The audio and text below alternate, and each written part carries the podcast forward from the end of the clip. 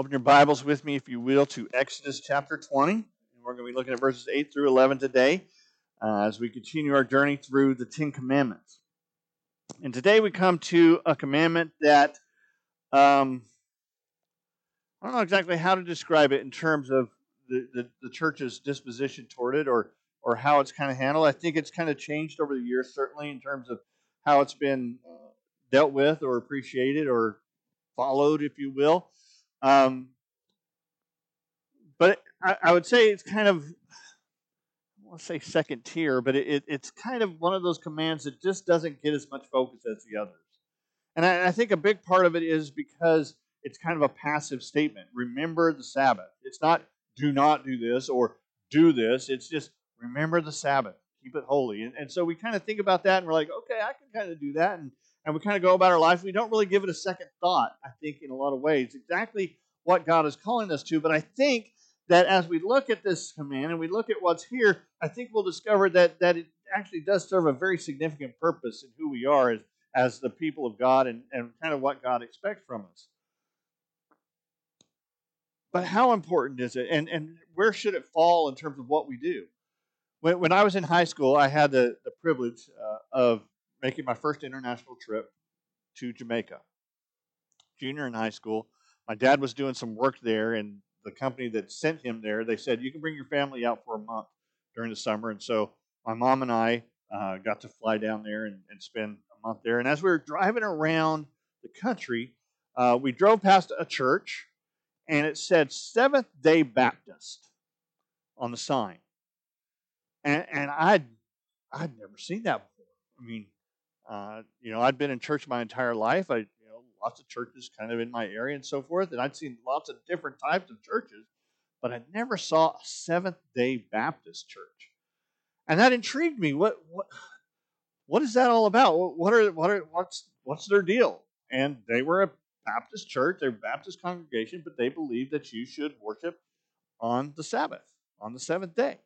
Uh, and that was really kind of the first time that, I, that as a as a believer, I kind of stopped and gave a second thought to this whole issue of this particular command and, and what's going on.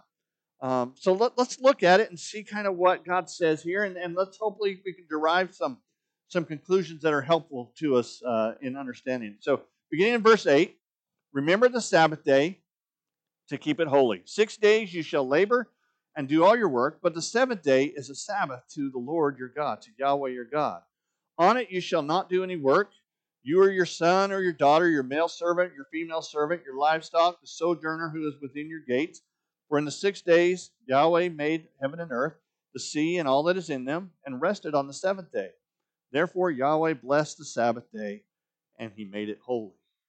Let's pray.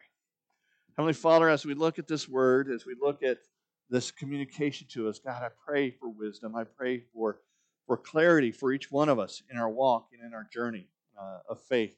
To, to, uh, to, again, better understand who you are and who we are as your people.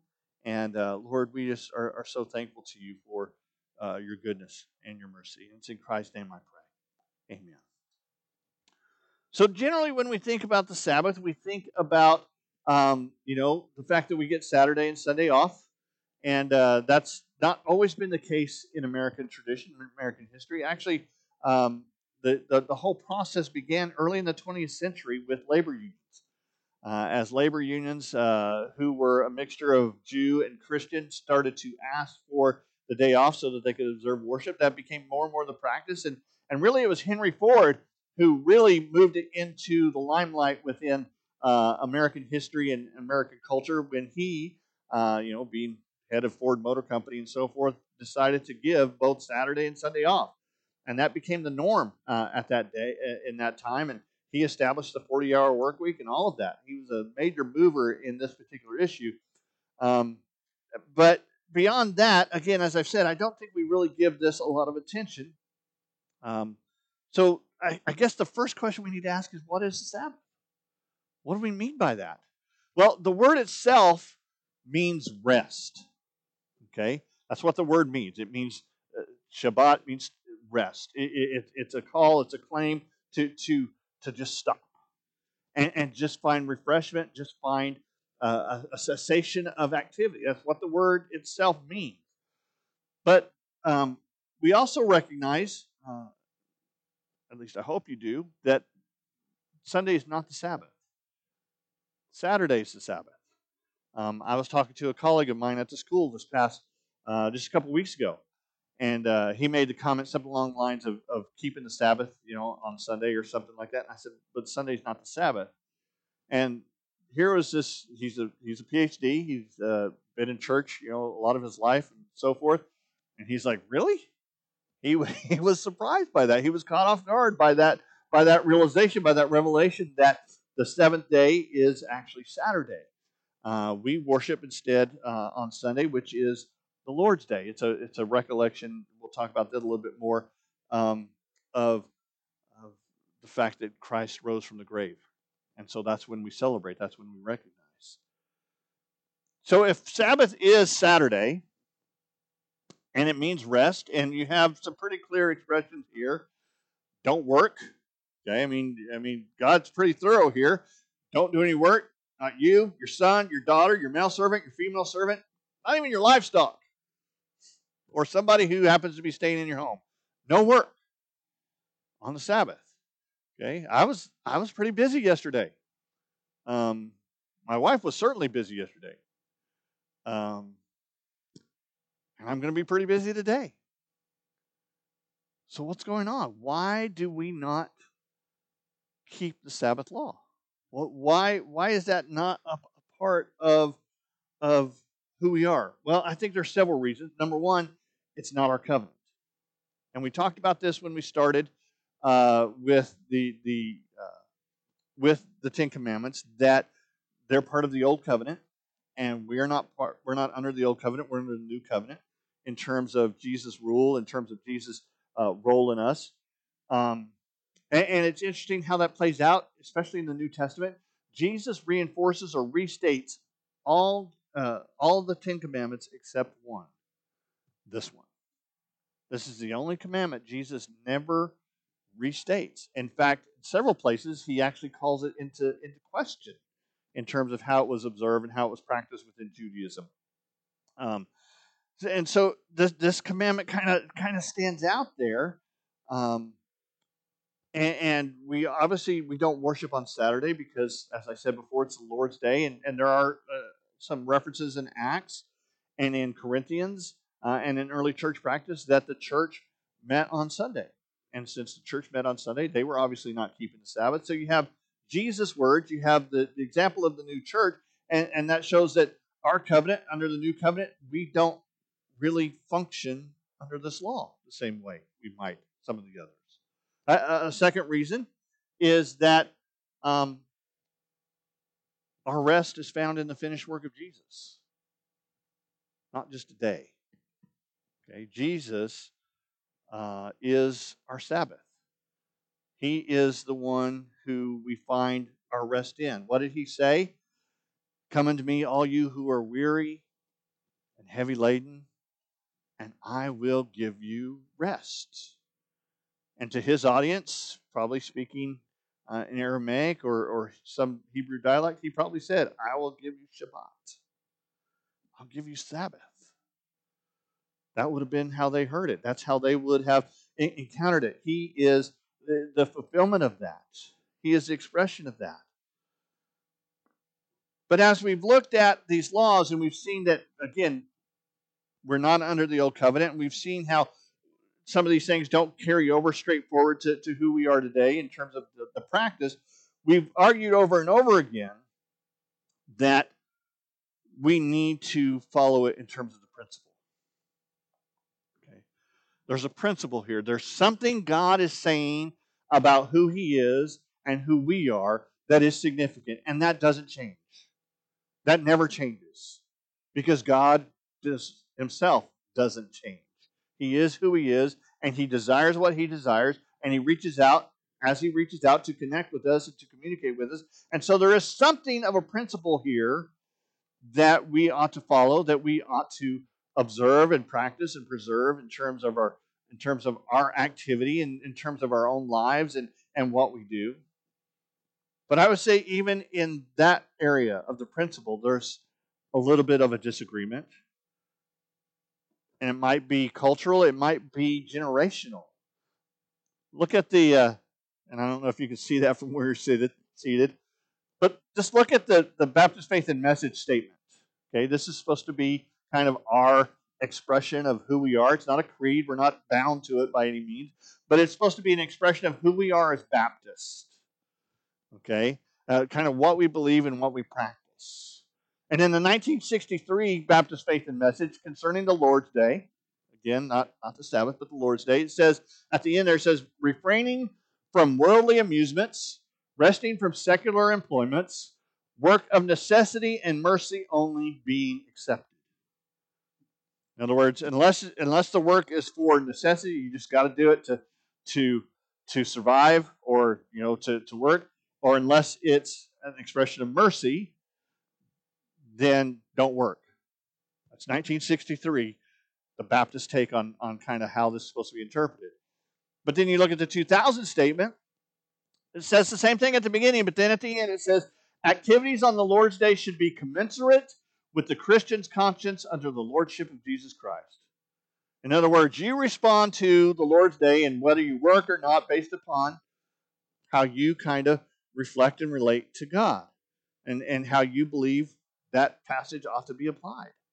And it's really the only place in the changes between 63 and the 2000 BFM, it's the only place where they loosened the regulation, the expectations. Every place else they tightened them up.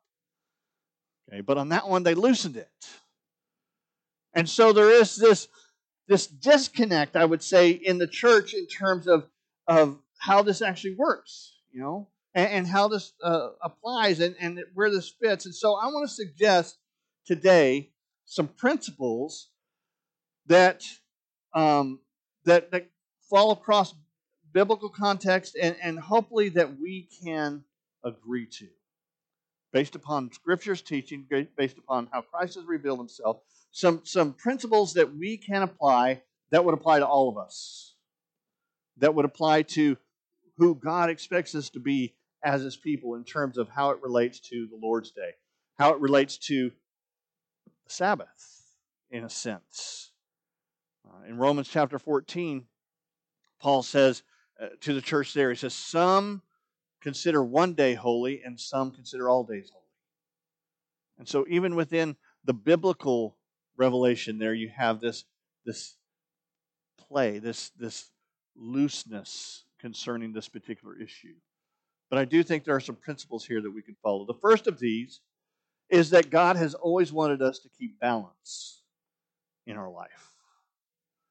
I think this law is about balance. You cannot have, you cannot apply verse 9, you shall not do any work, without also applying verse 8, six days you shall labor. I think those need to be read together. They need to be read in the same breath. Okay? That what God is, is advocating here, what God is always advocating here, is, is the, the mandate, the principle that we need to work hard. Okay? What did, what did God say to, to Adam in the garden? He says, I, am placing you here in the garden to what? To work it and to till it and to take care of it. And that's before the fall.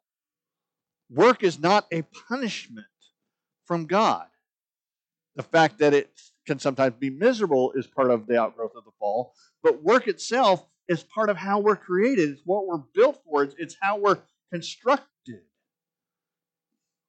It's an important part of our expression, and, and, and people and individuals who don't participate in some sort of activity, some sort of work, some sort of vocation, some sort of calling, some sort of investment of themselves in the world around them are, are not fulfilling God's expectations for who we're to be as humans. They're just not. And so he says, six days you work. Okay? But seventh day you rest. And, and, and that's, that, that's about that's about balance. It's about number one, not letting your work become something that controls you. Okay, not letting your your your vocation or some earthly reality be what guides your very nature in essence. Our relationship to God should be what guides us. It should be what drives us and what, what motivates us. But we should also learn to rest well, to, to trust God for provision. I think there's different reasons why people might be what you call a workaholic. Okay. Sometimes it's just kind of this compulsion that, that drives them. Sometimes it's worry about the bills or other things. Sometimes it's an escape for them. But if you remember what we said back when we talked about making something else your God, we said there were certain things that, that worked into that. There were certain realities that, that would help us identify whether something was a God. And, and if it's constantly your focus, if it's constantly your passion, if it's what you lean on for security and for hope and so forth, then that thing, whatever it is, no matter how good it might otherwise be, has become your God. And so, Sabbath, the rest, I believe, is, is part of that balance that, that calls on us to, to rest well and to trust God without going to the degree to where what? Where re- relaxation itself becomes something that consumes us. That can be a danger for some of us. That, well, I'm just all about chilling, relaxing, not really doing anything. That's not a godly balance either. Sabbath rest, the balance is about saving ourselves from destroying ourselves by relying on the God that we serve by trusting in Him and finding His direction and His purpose for our lives. And we need both sides of that if we're going to function and, operate the way we've been called to. I think a, a second principle that comes out of this passage is that God has always wanted us to model our lives after His actions. The whole basis of this law is what? That God created in six days, and on the seventh day, He rested and, and that it, that expression there, that communication there, helps us to to see that that the basis, one of the bases of of this particular commandment is God wants us to model who we are after who He is. That's what it means to be created in the image of God. That's what it means to, to be made into new creatures as Christians, is that we're what? We're not conformed to the image of this world but we're transformed by the power of God to walk in a way that, that reflects who He is. And this particular law, I think more clearly than, than perhaps any of the others, more, I mean, not clearly, more overtly, let me put it that way.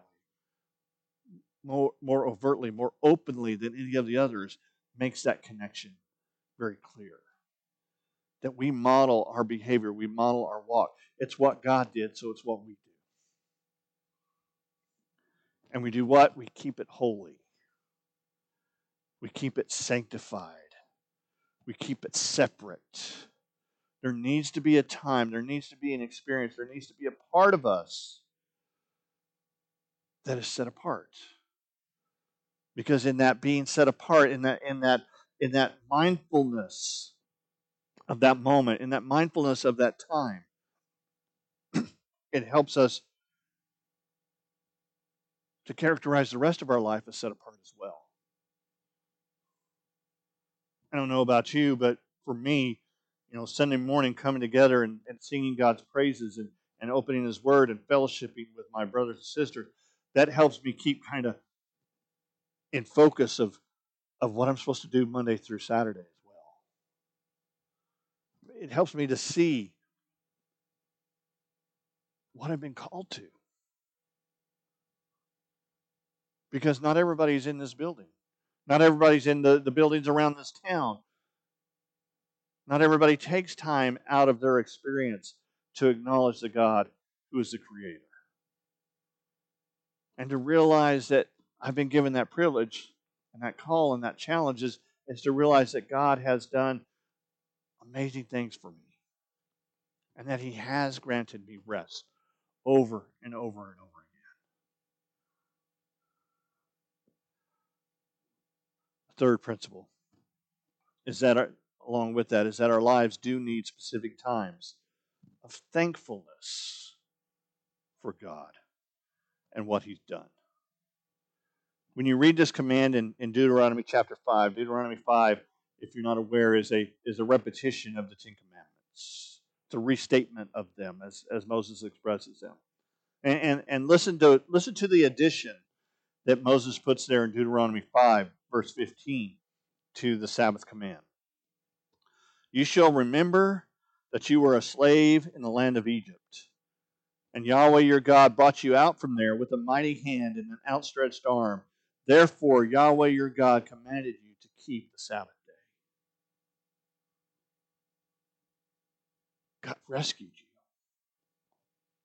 He redeemed you, He called you out. And because He's done that, you need a time of gratitude. You need a time uh, of thankfulness. You need a time of reshaping, redirecting, re-guiding your attitude that will then manifest itself in your actions. And so keeping the keeping the Sabbath, keeping the keeping the, the, the principle of the Sabbath, let me put it that way, involves celebration. Now, I want to be careful there as every time I, I, I, say that sentence, that being here and, and praising God and, and those sorts of things involves celebration. I think sometimes in our culture, especially, we, we receive the wrong message. Yes, we celebrate the fact that Christ has redeemed us. We celebrate the fact that Christ has rescued us, and, and we're mindful of that, and, and we're grateful for that, and we're appreciative of that, and that's a big part of who we are. But that doesn't mean that we can't ever express sorrow in this room, too. Life is hard. And we've we've faced those hardships and those difficulties, those trials and those tribulations. And sometimes we just don't know what to do with them. Our family disappoints us or goes in directions we, we didn't want them to go. Or you know, work just didn't go really well that week. Our boss was on our case or something like that, or we're dealing with some sort of physical ailment or some some one of our loved ones is hurting and is sick, or we've lost a loved one. And I think we bought into this perception, this mindset in the church so often that that because this is to be a time of celebration, that means that we can't bring those sorrows and those griefs in here. And, and I want to be very clear that that's, that's not the case at all. If there's one place we should be able to bring our burdens and our hurts, it's this room, it's this fellowship. To find encouragement from our brothers and sisters, to find rest that Jesus Himself promised.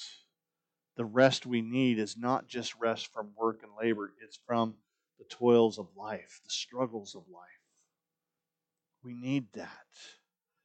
And in that, we can find the joy and the peace even in the midst of our hurts. We can find the, the cause for celebration even in the midst of our disappointments and struggles. And so, work, or excuse me, Sabbath rest can, can sometimes just be an expression of thankfulness. But that doesn't have to happen just in You can find that even as you work. There's the old saying, um, find a find a job you love and you'll never have to work a day in your life. And, and I have to say, I'm I'm blessed to have been able to do that as your pastor and as a professor at ETBU, both of those together, I, I love what I do. It's it's it's energizing to me in so many ways. And I know some of you have that at your work, but I know also some of you have that as your hobby, your your your vocation. It's not necessarily your job, but it's it's kind of your calling. Whether it's working in your yard or you know babysitting your grandkids or um, you know, baking or or building or woodwork or all sorts of things. That, that, that, that's, that's work. And yet, what? We find rest in that. We find rejuvenation in that. We find connection in that. Why? Because we're celebrating who God has made us. We're celebrating what God has given us, what God has gifted us with. And as we do that, as, as we do it to the Lord and as we do it for His glory and His honor, we find the rest that we need. And so we come back to where we started. It's about balance. Balancing all those things our, our spiritual mind, our physical uh, health and realities, our emotional health and realities. It's, it's about finding that, that balance between investment of ourselves and rest, renewal from that.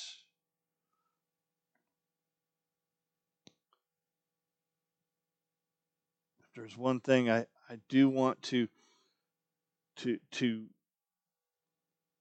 warn against or, or offer in terms of direction is by talking about keeping this rest, Lord's Day, Sabbath rest, however you want to express it. I'm not inviting you to a religion. I'm not inviting you to rules. We know from history that by the third century, Judaism had over 600 laws concerning the Sabbath. This one law was turned into over 600 rules because they simply asked the question what does it mean to work? We have to define what work is, right? And so you, uh, you know, one of the rules, the one that, that always gets me is spitting. They had rules concerning spitting. You could spit in the grass and you're okay. But if you spat on the dirt, that turned the soil, so that's plowing the soil, so that's work. Okay? That was one of my favorite Talmudic expressions of this law. And I, I saw something interesting when I, when I was in Israel. You have what are called their Sabbath elevators. Okay, so you're on a trip, and um, it's the Sabbath. You're out, you're staying in a hotel, it's the Sabbath. You can't, you know, you, you want to keep the Sabbath, you want to be observant, but you're in a hotel, so you got to eat, so you got to go down to the dining area or whatever to eat or into that area and so forth. Okay? But if you're an observant Jew, hitting that button works machinery. And working machinery is work. And so you don't do it, so you have what's called the Sabbath elevator. This was an elevator that stops at every floor going up and every floor going down. So you're just along for the ride. You're not actually working it. Okay? And in that way, you're keeping the Sabbath. Now, again, their heart, their desire, again, their heart and their desire is to, is to honor the Lord and what He's called them to. And, and a lot of times that's our heart and our desire when we're talking about, you know, protecting ourselves and, and acting wisely and preserving ourselves. You know, we'll, we'll build these hedges. You know, for Baptists for a long time, it was what? Don't dance. We had a dance on our campus this week. Okay? But for a long time, you didn't dance. Why did you not dance? Because dancing led to the bushes. That's, what I was told. Okay? What were we doing? We were trying to honor the Lord.